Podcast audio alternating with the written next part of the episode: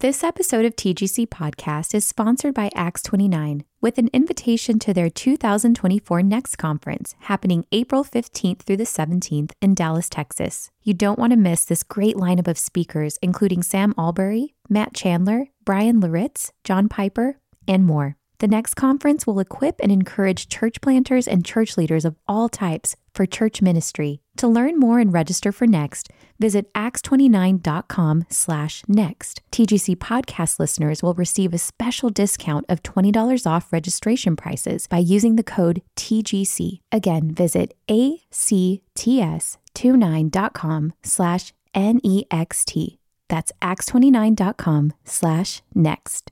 This episode of TGC Podcast is brought to you by Crossway.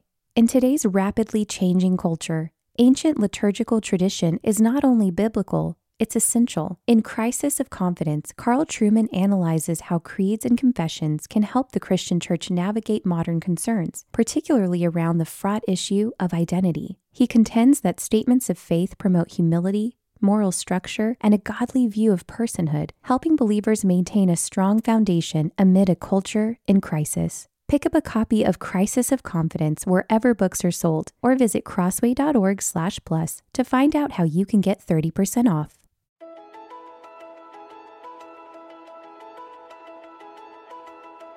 You're listening to the Gospel Coalition podcast equipping the next generation of believers, pastors, and church leaders to shape life and ministry around the gospel.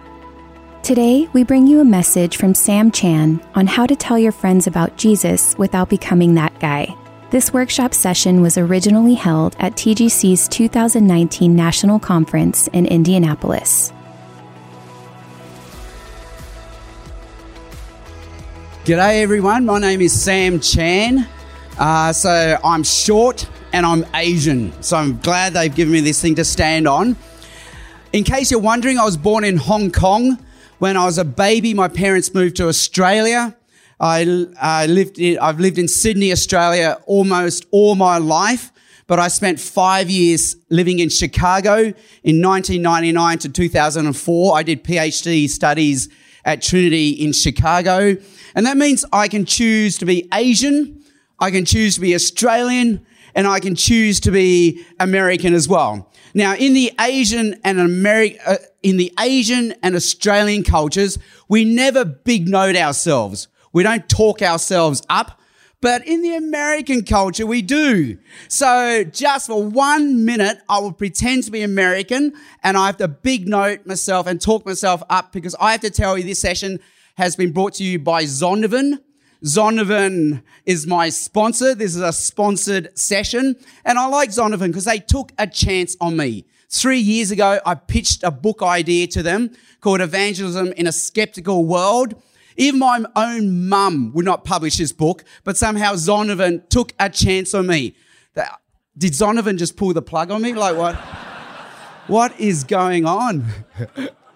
Whoa, okay. I will only say safe things from now. That's, that, that's a warning.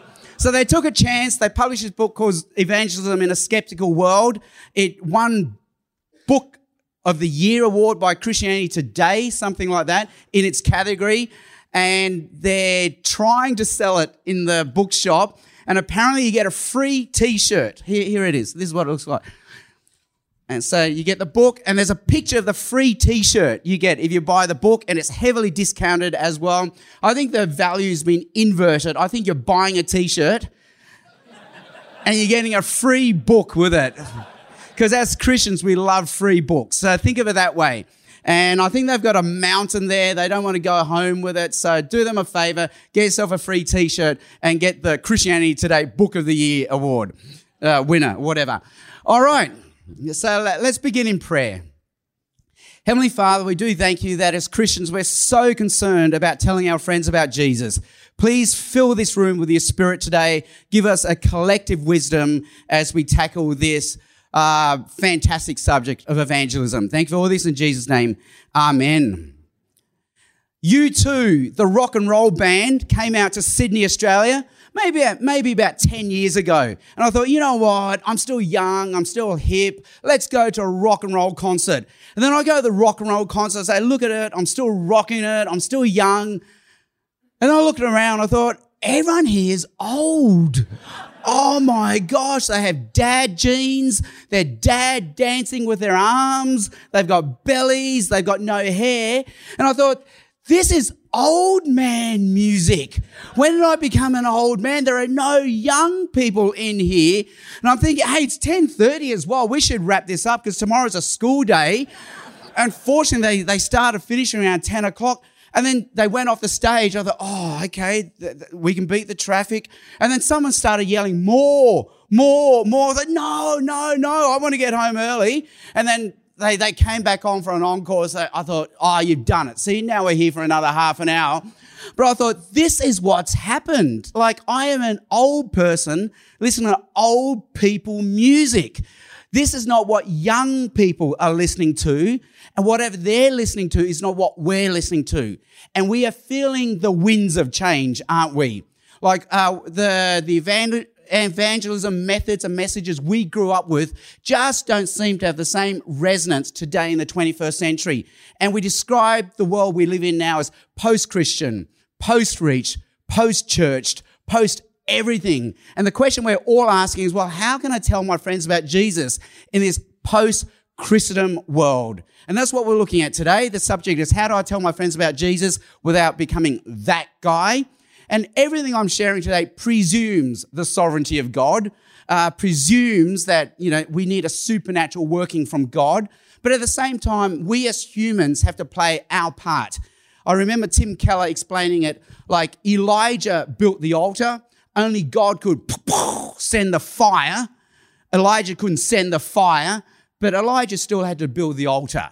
And so we still have to play our human means in evangelism. So we're presuming God's supernatural agency, but at the same time, we have our natural, mundane human means. So I'm going to share some tips that have worked for me and my wife in personal evangelism. So we're not talking about professional evangelism, things that have worked in personal evangelism.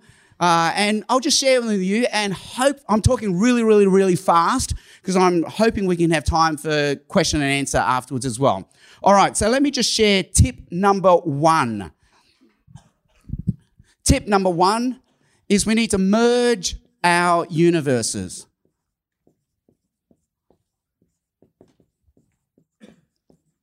Tip number one is merge our universes. What do I mean by this? Well, I want you to imagine if I said this to you, you won't believe what happened last week. My wife and I were watching TV when suddenly this UFO landed in our backyard an alien got out. He invited us into his UFO, so we did. We got in and he took us to his home planet, Jupiter, and he showed us around to his friends and family, and we had a meal with him. We got back into the UFO, and and because of the space time continuum, we went through a time portal, and only one second of Earth time went by. Who here in this room believes me? All right, so it's a minority belief position, so most of you do not believe it. I'm going to tell you another story. 2,000 years ago, God sent us his son, born of a virgin, 100% God, 100% human at the same time. Uh, when he was alive, he raised a dead girl back to life, gave a blind man his sight again. More than that, he died on a cross for you. If you believe this, God will wash away all your sin, guilt, and shame.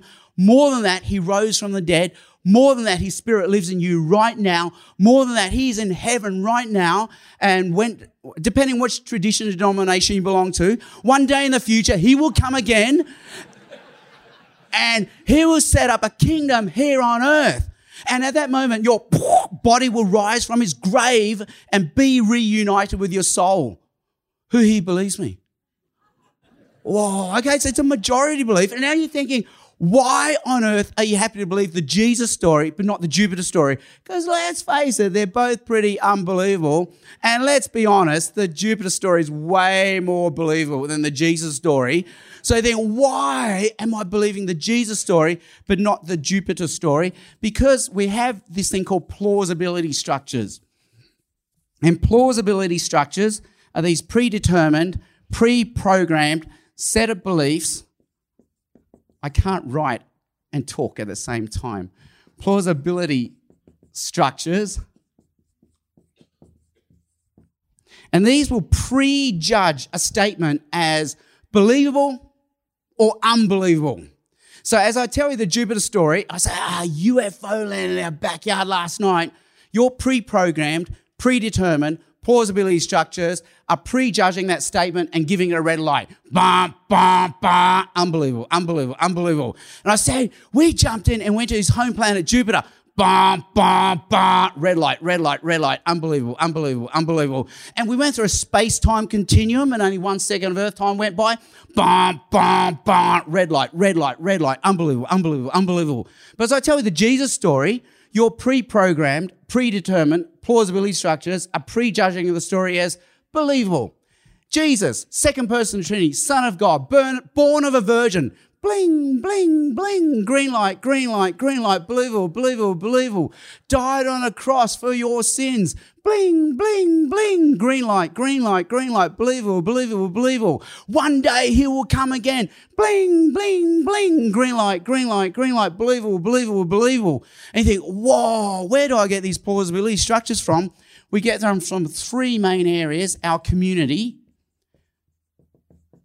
friends and family that we know and trust, our experiences, and facts, evidence, and data. So, as I tell you the Jupiter story, none of us belong in a community that believes in UFOs. None of us have had a personal experience of a UFO. And none of us believe there are any facts, evidence, or data for UFOs. But as I tell you the Jesus story, most of us here belong in a community that also believes in the Jesus story. Most of us have had a personal experience of Jesus in our life. And most of us believe are enough facts, evidence, and data to support the Jesus story. And rightly or wrongly, whether we like it or not, the one that's most powerful for determining belief is community. And the one that's least powerful is facts, evidence, and data. We want it to be facts, evidence, and data, but it's not. It's community. The community determines what we choose to believe. So we think it's facts, evidence, and data, but imagine this. If I said to you, the UFO is in my backyard right now, who here could be bothered to make it's, it's only a short trip to Sydney, Australia, to check out the UFO in my backyard. Who here would check it out? All right, only a handful. So most of you could not be bothered. You could not be bothered to check it out. And let's say you did jump on the plane, you did come to Sydney, Australia, and you saw the UFO and you saw it and you touched it, you'd be going, nah, nah, nah, this is an elaborate hoax. There's some other explanation. We explain away the evidence. This is what psychologists call the disconfirmation bias because it does not fit what our community wants us to believe. So, why am I saying this? Because typically, when we say we've got to tell our friends about Jesus, we think we've got to go solo. Okay, I'm going to go out by myself get the courage and tell my friends about Jesus. Or maybe I'm going to sign up for a flag football team, a cooking class, or book reading club, and I'm going to tell those people about Jesus. But it's you're the one and only schmuck who believes it in the whole room. So I want you to imagine, let's say I get up here and I say, I went to Jupiter last week. I'm unbelievable. It might be a true statement, but it's unbelievable because I'm the one and only person in the room claiming it. But let's say this half of the room said, Oh my goodness, me too. I went to Jupiter last week. That happened to me. I thought that was you I saw. I just didn't want to wave just in case it wasn't you. Now, this half of the room, you're thinking, oh, this is more believable because half my community, people I know and trust, also believe the story. Now, let's say the whole room said, oh, Oh my goodness, I too went on a UFO last week. And now you're the one and only schmuck in the room who doesn't believe in the Jesus story. I mean, the Jupiter story. You'll think this is way more believable. This is why the Apostle Paul says, I've seen Christ risen from the dead. Oh, not just me, the other apostles. Oh, yeah, not just them, but 500 other people that you know, love, and trust. And you can talk to them right now. They've also seen Christ risen from the dead. See, Christ risen from the dead is true. whether you choose to believe it or not, ontologically. It just happens, whether you want to believe it or not. But whether you choose to believe it or not depends very much on the community that you know, love, and trust. So, what that means in our evangelism, we have, we have to deliberately merge our universes so that our non Christian friends get to meet our Christian friends. So typically, as Christians, we have two universes of friends our non Christian universe and our Christian universe. So the non Christian friends will go to have a barbecue, we go by ourselves. Our Christian friends will have a barbecue, we go by ourselves. Our non Christian friends go off to a movie, we go with them. Our Christian friends go to a movie, we go with them. What we need to do is when our non Christian friends have a barbecue, we bring some of our Christian friends along. When our Christian friends go off to the movies, we bring some of our non Christian friends along and merge our universes. So I used to live in an apartment with three other junior doctors. All three of them were not believers, but because I lived in that apartment, all my church friends used to hang out in the apartment. And bit by bit, they met my Christian friends and they became friends. So whenever my Christian friends went off to the movies, I invited my three non Christian doctor friends along. When my non-Christian friend, doctor friends went off to say, have a barbecue, I invited my church friends along. And after two years, we merged our universes. It's a long-term plan. It takes two years to form a new network of trusted friends.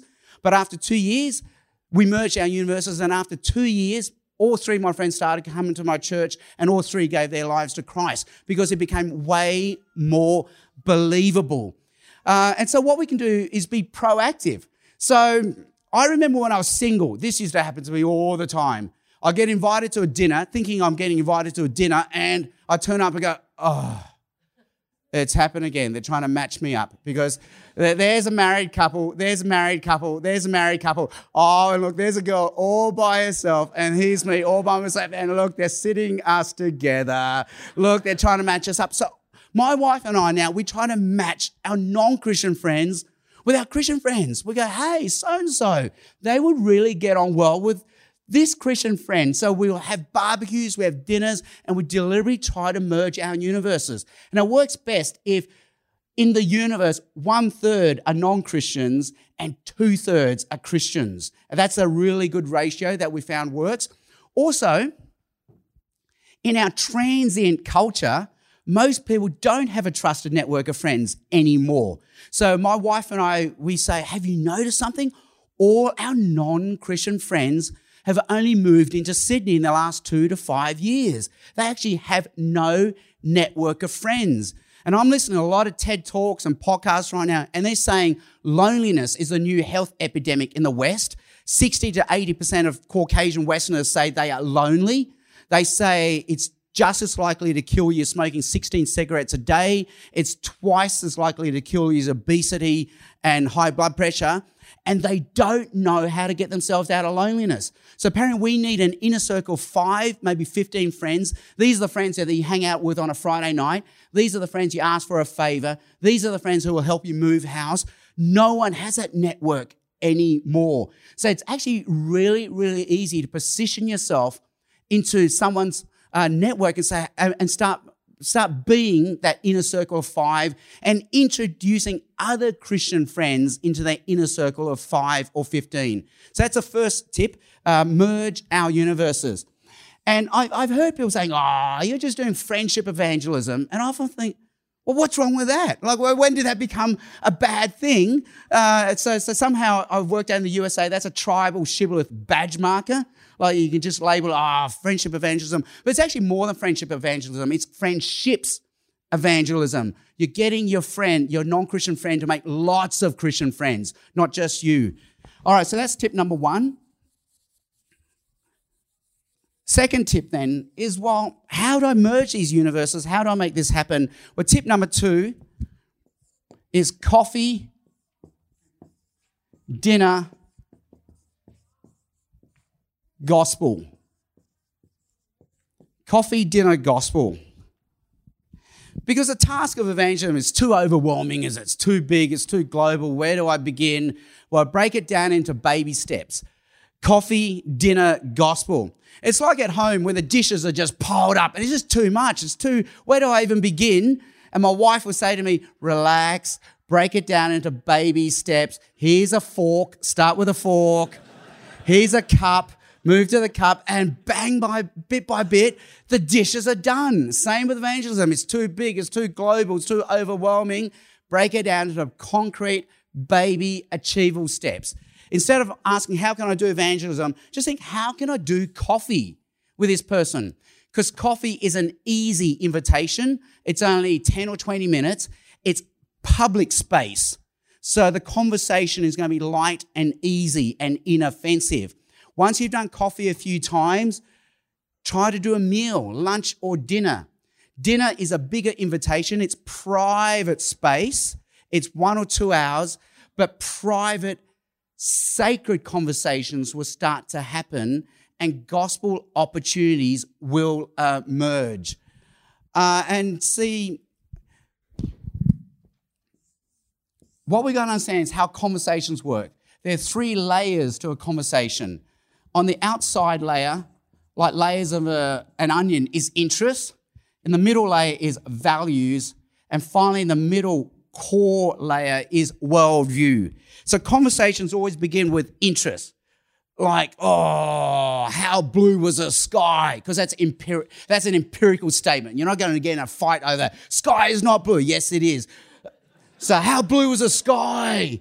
Oh, how about them tigers? Hey, and uh, what are you doing on the weekend? Because you won't get into fights over those conversations.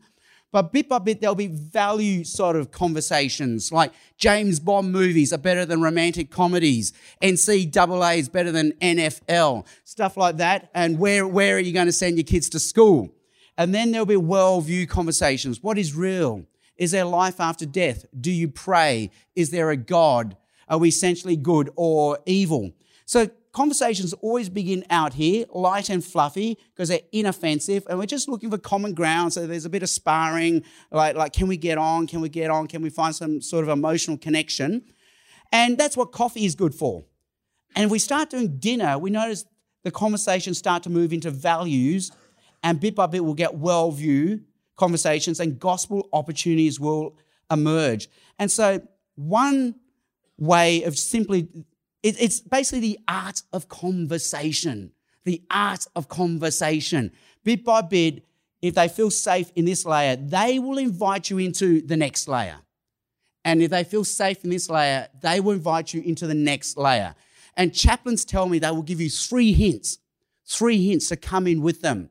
And if you miss it, then they go, oh, okay, this person's not interested. And they retreat back out here. Oh, how blue was the sky? How about, you know, how about them bulls? And what, what books are you reading lately? Uh, but we hear the hint, we can come in with them and then come in with them. Another way is we can invite ourselves in just simply by asking questions. How do you feel about that? How do you feel about that? And, and why is that important to you? Why is that important to you? So you can ask them, What did you do in the weekend? And they say, Oh, I played pickup basketball. And then you can go, Oh, wow, why is that important to you? And they say, Well, I'm trying to stay healthy. That's a value statement. And then you say, Oh, why is that important to you? And then they might say, Well, you only live once. So I'm trying to maximize how much happiness I can get in this life. And bit by bit, we invite ourselves in to these conversations. So really, what we're trying to do here is find ways to get people from public space into private space, from secular space into sacred spaces. And so my wife and I often do this through hospitality we say, hey, we got to have front yard conversations and backyard conversations. Uh, so typically in my street, around 4 p.m., all the men start watering the lawn with a hose. We could use a sprinkler, couldn't we? But no, it's got to be a hose because that gets us out of the house and out of all the house duties around 4 p.m., which is, you know, arsenic hour for children, isn't it? You got to bath them, feed them, whatever. So that so so that all of us are clustered out the front front yard. Uh, we're watering our lawns, and and then and then one of them will break out a six pack of beer. So that's that's coffee, isn't it? And so now now. Now we say, well, how, how blue was the sky today? Yeah, how blue was the sky? Uh, how about them bulls? Yeah, how about them bulls? What are your plans for the weekend? Yeah, what are your plans for the weekend? And after a while, the wives come out and go, Hey, what's going on? Can we join you? So they break out the wine.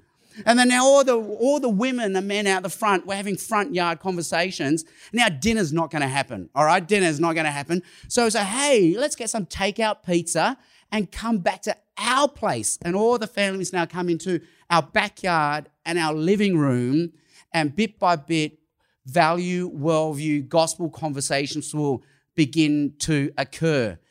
My wife and I live in a lot of universes. We right now we're in a, a fortunate phase of life where we have a lot of non-Christian friends.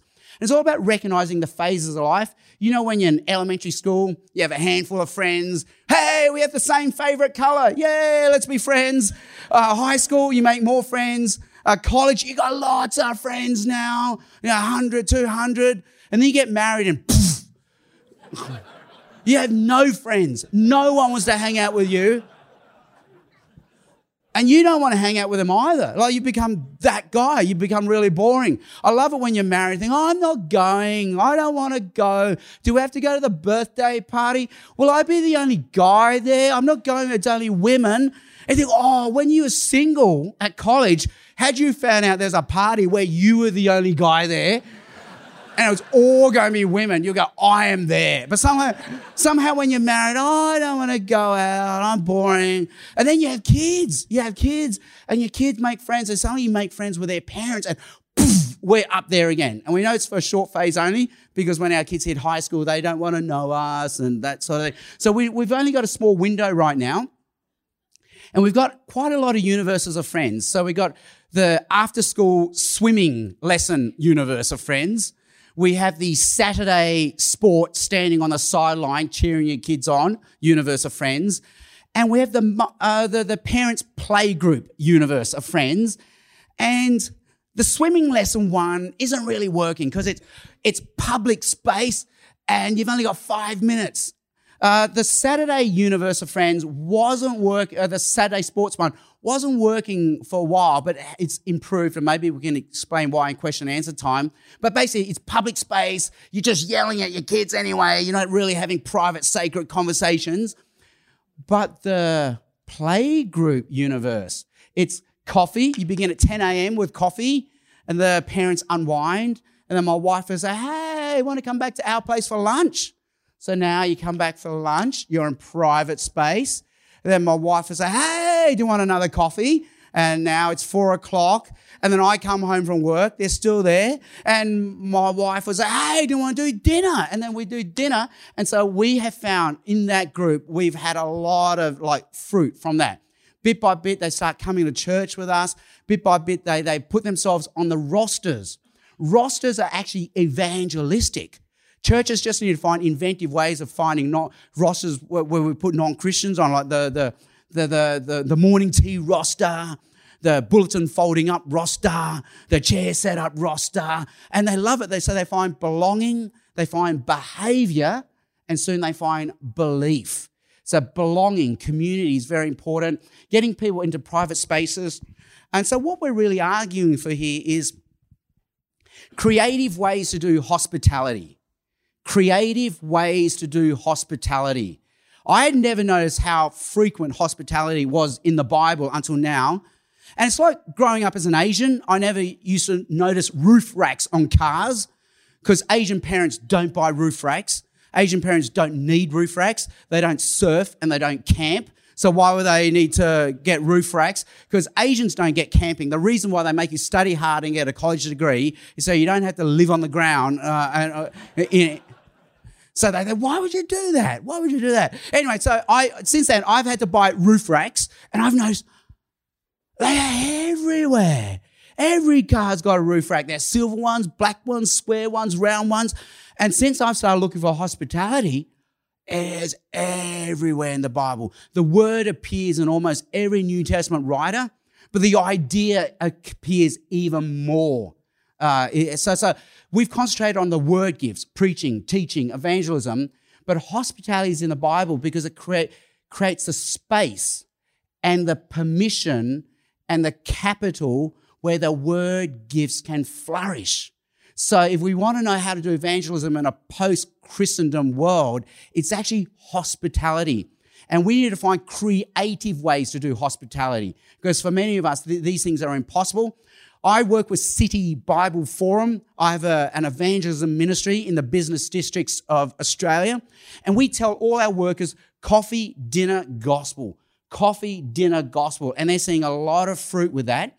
But these days in the cities, people are trying to get to work early. They work through coffee break, they work through lunch so they can leave early, beat the traffic, pick up the kids from childcare. So we say, well, you just got to be creative in how you do coffee, dinner, gospel, creative means of hospitality. So things like, hey, who wants to go for a coffee break? No, no one wants. Well, how about I do the coffee run? Oh, okay. Well, what do you want? And you take the orders. You come back, and as you hand them the coffee, you say, hey, it's on me. My treat. And they go, really? Yeah, my treat. Because hospitality costs time and money. It's a form of generosity. And then as you hand them their coffee, they're going to have to talk to you. You just paid for their coffee. Hey, you know, how blue was the sky? How about them bulls? Hey, what are your plans for the weekend? And then you can do a lunch run. Hey, hey, hey, who wants to do lunch? Nah, nah, nah, I'm not working through lunch. All right, all right. Well, how about I, I run down the shops? I'll come back with a sandwich. All right. Okay, what's your order? Come back. Hey, my treat. On me, on me. And as you hand them that, now you have a 10 or 20 minute conversation where you can ask a bit more. How's the family? Really, how, how's your kid in high school? How are things really going? And bit by bit, you earn some social capital, some trust, some empathy. So, creative means of doing hospitality.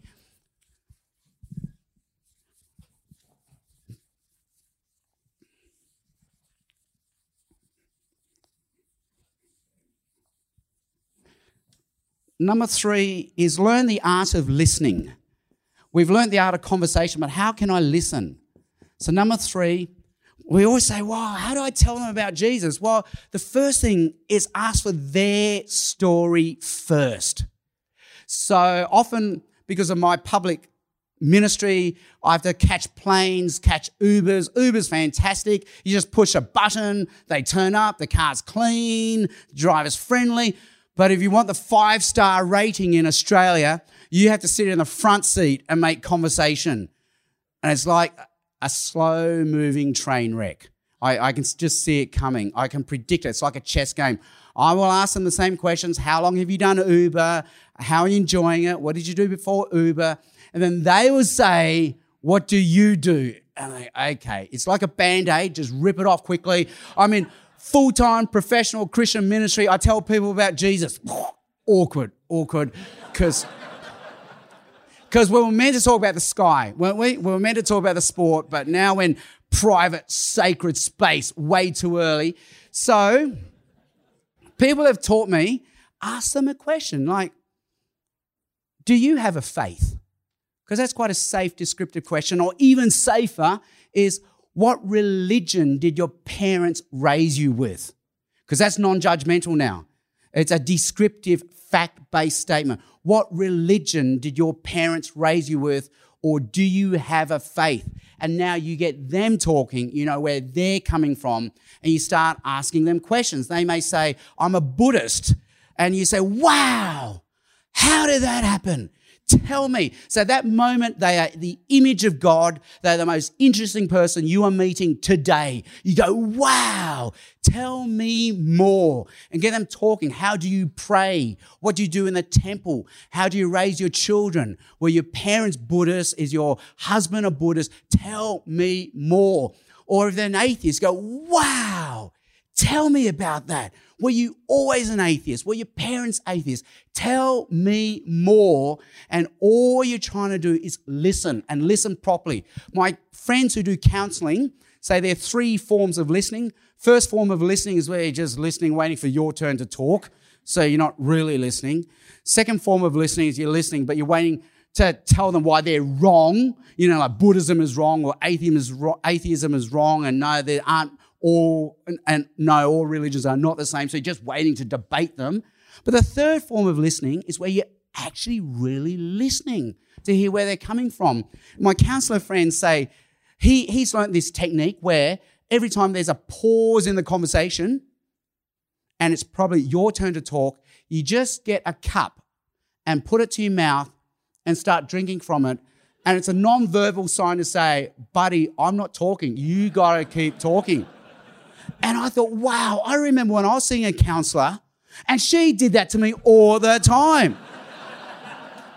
Every time I wanted her opinion, she would take a drink. I thought, I so know what you're doing.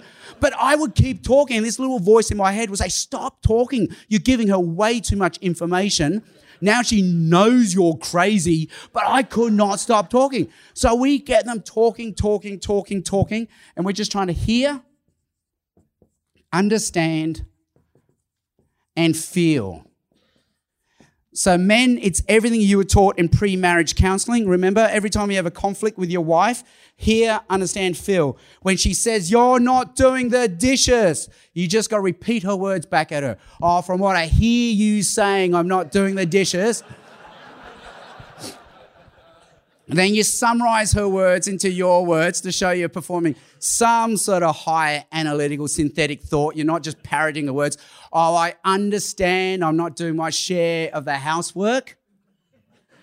And then you say, Oh, that must make you feel blank, just guess an emotion.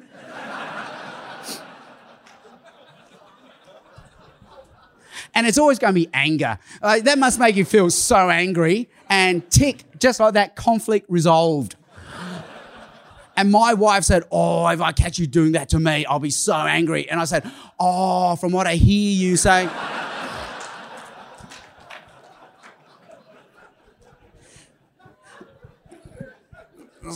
so I was on a plane. I sat down before I could get the headphones on my head, which is the international symbol for do not talk to me.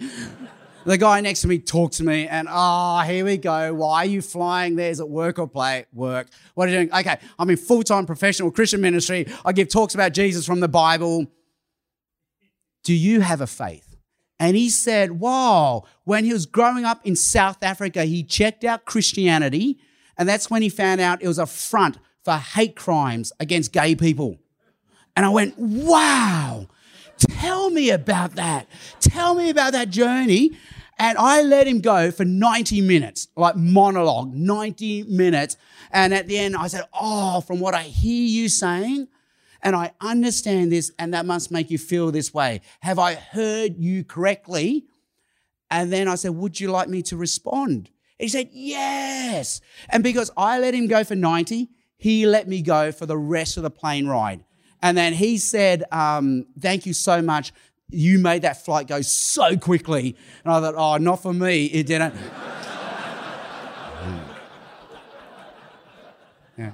But you know, social convention, if you let someone, if you ask someone how their weekend was, you let them go for a minute, they have to respond and say, Well, how was your weekend? And they'll give you a minute. If you can get them go for 10 minutes, they will let you go for 10 minutes. So the art of evangelism.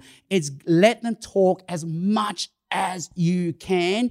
And if they feel heard, understood, and felt, and then, then if they trust you, that's the number four thing in conflict resolution. What can I do to win your trust?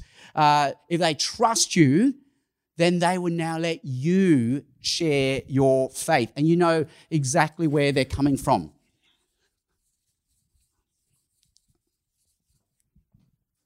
So maybe number four, what I do is I'll end with this one and we'll open up question and answer time.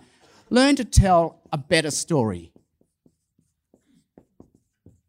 And I'm learning this from, I'm getting, I'm stealing the title from a book by Glyn Harrison, who's a UK Christian psychiatrist, who says one of the reasons why we've sort of lost the debate is we've, we haven't been telling a better story than what the secular storyline is right now. And I think a lot of evangelism was very well contextualized for the 20th century, but the secular storyline of the 21st century is different from what our parents had in the 60s, 70s, 80s, and 90s. And so we had a really well contextualized storyline for the 20th century, but we can find other well contextualized storylines for the 21st century. Tell a better story. So, what I usually like to do when they say, Well, can you explain Christianity to me? I say, Let me tell you a story about Jesus. Take people right down to Jesus and pick your favorite story about Jesus. But lately, my go to story is Jesus turning water into wine. because no one knows what to do with that story. Especially the Christians don't know what to do with that story. Because I tell them the story and I say, you know, in the original Greek, the reason why they run out of wine was they were drunk. The guests were drunk. Our NIV just softens that to um, they've, they've, they've had enough. But no, no, they were drunk. And then Jesus gives them more wine. You and I would not do that. We'd recommend the water or the OJ, wouldn't we, at that moment? I think you've had enough to drink. But Jesus gives them more wine. He would lose his liquor license, Jesus, if it was in the USA. So he gives them more wine, more good wine, and too much more good wine. So I say to people, why would Jesus do this? And they have no answer. I said, well, there are many reasons, but one good reason is he was actually just trying to give an image of what life with Jesus would be like. This is his image of life with Jesus in this life and the life to come. And so if you think by following Jesus you will miss out, you've got it wrong. By not following Jesus, you will miss out. And I found with Australians, and maybe it's the same in the USA, 30% of Caucasians will have this story when you ask them, Do you have a faith? And they say, Ah, oh, yeah, I grew up in the Catholic faith, but I don't believe anymore. And now for me, it's all about spirituality. I think all religions are the same. I just go once or twice a year just to keep my parents happy. And I'm talking about not pra- non-practicing Catholics now, so I'm not having to go practicing Catholics. So when I say, I say, oh, what's it like when you go to the Catholic Mass service with your parents? And they, 99% of the time, they go, oh, it's so dry. It's just a ritual, but I can't find any meaning in it. I said, yeah, that's because when you go to your church, you've got a dead body on the cross. You guys are actually running a funeral. That's why it feels like a funeral. I said, come to one of our services. The cross is empty. He's alive. And, and the primary image for Jesus is the wedding banquet food, drink, singing, dancing. That is what life with Jesus would be like. That's why he chose that as his image. And I said, Did you know people used to complain to Jesus, How come you don't fast and pray all the time, but you and your followers are just eating and drinking all the time? And Jesus' answer was, The bridegroom's here. the bridegroom's in. Now's the time for a party, food, drinking, singing, dancing. So I say to people, this is what life with Jesus will be like. And then I ask them, hey, you know, what do you, what do why do you think people become Christians? And they say, oh, you want your sins forgiven and you want eternal life in heaven. I go, Whoa, no, no, no, no, no. That is just the start of it. If that's what you think it's about, let me tell you what it's really about. Yes, you get your sins forgiven. Yes, you get eternal life in heaven. But you know, the primary blessing, and I'm quoting John Stott, Cross of Christ here, so I'm being very kosher, all right? He says, foundational salvation blessing is union with Christ. Central layer is justification, sins forgiven. But the top layer is adoption. It's shalom it's peace. And my neighbor is a Muslim. And I said to him, Do you know what the Bible says? This, I said, You know, when I got married to my wife, Steph, I didn't know what to call her dad. So I call him Mr. Tam. That's too formal. We're family now. I can't call him Anthony. That's too informal. I meant to call him dad. Even after 22 years, I'm not used to calling him dad, and he's not used to me calling him dad. But I said, Did you know God the Father wants us to call him dad? And because it feels so weird, the Bible says He puts a spirit in us that says Abba.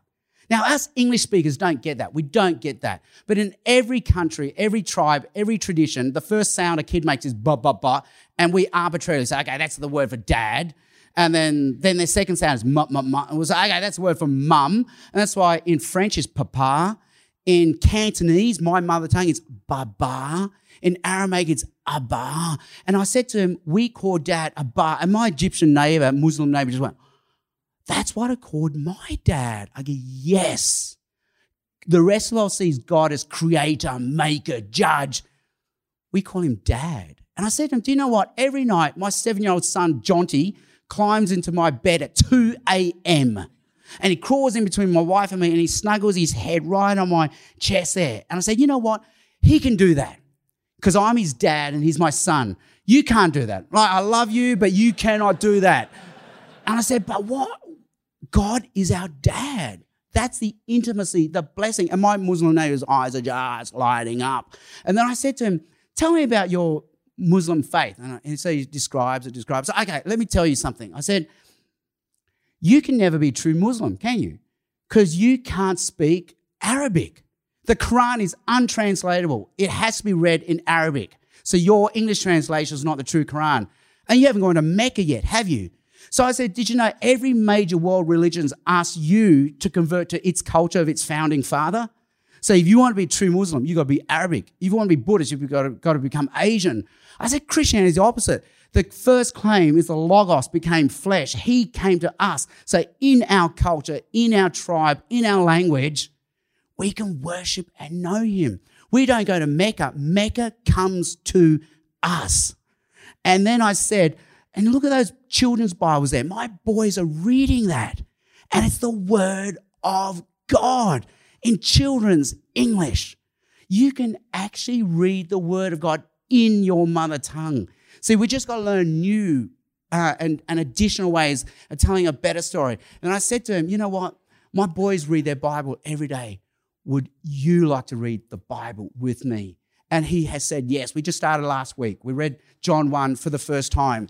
But it's all about trying to tell uh, a better, better story. All right, I've gone for long enough. I've got like 30 extra points I want to give you, uh, and they are all found just in chapter two of my 10 chapter book. So if you thought today was good, this is just the tip of the iceberg of chapter two in a, in a 10 chapter book. So uh, who's got a question? Uh, we got 10 minutes. Yes. Yeah, so the question was uh, the chaplain said, people give you a hint that they want you to come into the next layer. What are those hints? Well, it's simply that they want to take the conversation deeper. So one time I was at a dinner with a friend and he drops in the conversation, My mother died this year. And I missed it. And then he says it later, My mother died this year. And I missed it. And he said, My mother died this year and I missed it. And then ah, now we're talking about the blue sky and how about the Bulls and what are you doing the weekend. And on the car drive home, my wife says, Do you think he wanted you to ask about his mother. So that's all it takes to take it to the next level. So psychologists and counselors have these questions. It's how do you feel about that? Um, why is that important for you? What are you hoping for? So when he said, My mother died this year, I should have said, How do you feel about that? And that would have given us permission to come into the next layer. Uh, one of the tips that I give, which is not in the book because it's a new tip, is we're actually trying to position ourselves as de facto chaplains in their lives. We earn the trust to become de facto chaplains.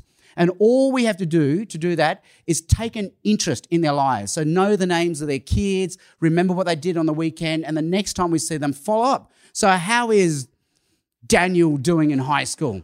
How was the weekend dinner with your parents? And then follow them. And bit by bit, sooner or later, ask the question how do you feel about that? And that's your permission to let them come in deeper. Uh, my, one of my uh, ideas is according to Genesis 3, the fall, everything is cursed. Work is cursed, our health is cursed, and our relationships are cursed. So no one is having a good time at work. No one is happy with their bodies or their health, and no one's relationships are going okay, because that's what Genesis 3 promises. So when we ask people, how's the weekend? They always say, oh, it was great. And all we have to do is say, really? How's it really? And then they'll say, oh, you know what? It wasn't. Uh, the uncle turned up and we don't get along. Oh, wow. How does that make you feel? And bit by bit, we earn their trust as a de facto chaplain I have a friend who worked in the army as a chaplain. They were deployed in Afghanistan, a lot of tragedy. So my friend has to run funerals, give talks. And finally, the commanding officer, who's not a believer, who's an atheist, one day asked my friend, Craig, he says, Come into my office, close the door behind you. Can you pray for me? And all my chaplain friends said, That's exactly how it works. They don't believe in God, but there'll be a moment where they need you to be the voice of God a voice, a connection with a transcendent, a word of wisdom, something that makes sense of everything that's going on in their life. And they will come to you. I have a friend called Pierre. He and his, he and his wife do the coffee dinner thing with a work friend. Finally, the work friend, her mother died, and there was a funeral. They needed someone to say something at the funeral and give a prayer. So they asked my friend Pierre to pray at the funeral. And then their son, who's only six, wants to know is grandma in heaven or hell? And so they get the son to ring up my friend Pierre. They make it an open family conference call, and everyone is listening to what Pierre is saying. And Pierre answers very wisely, very pastorally. And then I said to Pierre, Can you see what happened? You became their chaplain. You are their voice of God, their connection with the transcendent, someone who could give wisdom and meaning in an event where they had no answer for what was going on. So, what I like to do with my work friends is say, Oh, so, you know, you ask them, how so and so? Ah, they're fine. They're, they're going to high school. Okay, okay. Next time, how was how was their first day at high school? Oh, you know, and how was it really? How does that make you feel? And then I say, My wife and I pray. Um, can I pray for you tonight? And they always say, Oh, that would be wonderful if you could. And so, even if they're non believers, if you show you care and you offer them a connection with the transcendent at that moment, they'll go, Oh, that would be wonderful if you could pray. And then that opens up an opportunity to follow up. So, at, I work one day a week as a doctor uh, as a very, very low doctor. I'm at the bottom of the hierarchy. So I hang around with all the wardsmen and all the cleaners. I learn all their names. And as I sit in the tea room, they've started coming to me and sharing with me their faith journeys. I've become their de facto work chaplain. And so bit by bit, we, and on the street, we had a tragedy. A young boy died. The neighbors come to my wife and me for a voice of wisdom. So we become the de facto chaplain. So my friend uh, advised me that for Saturday sport, um, you know, you think for Saturday sport, you drop your kids off, they're going to look after your kids for two hours, you can run off, have a coffee, read the paper. No, they'll find a way to put you on a roster. You're on the barbecue roster. Maybe you have to do this. You're the water bucket roster. You think, I, this has sucked me in like a vortex. It's my universe now. And a friend at work said, Yeah, don't fight it. There's like an undertow. Embrace it. Let it take you. And now you will become the chaplain on the team. Bit by bit, you talk to people. I say, How are things going? How are things really going? How do you feel about that? And they start coming to you to be the chaplain in their lives. So the Saturday sport things become quite rewarding as well. And all we identify the Christians and we're trying to merge our universes in Saturday sports. Okay, and yes, another question. Okay, so oh yeah, so the question is, I'm a professional evangelist, so it's really easy then when they say, What do you do for work? And I say, I tell people about Jesus. And that's a really easy segue into the gospel. What do you do if that's not your area? Is that what you're Oh, if they ask you a question that you cannot answer, what do? I think you just got to be true and authentic and real because they can smell fear.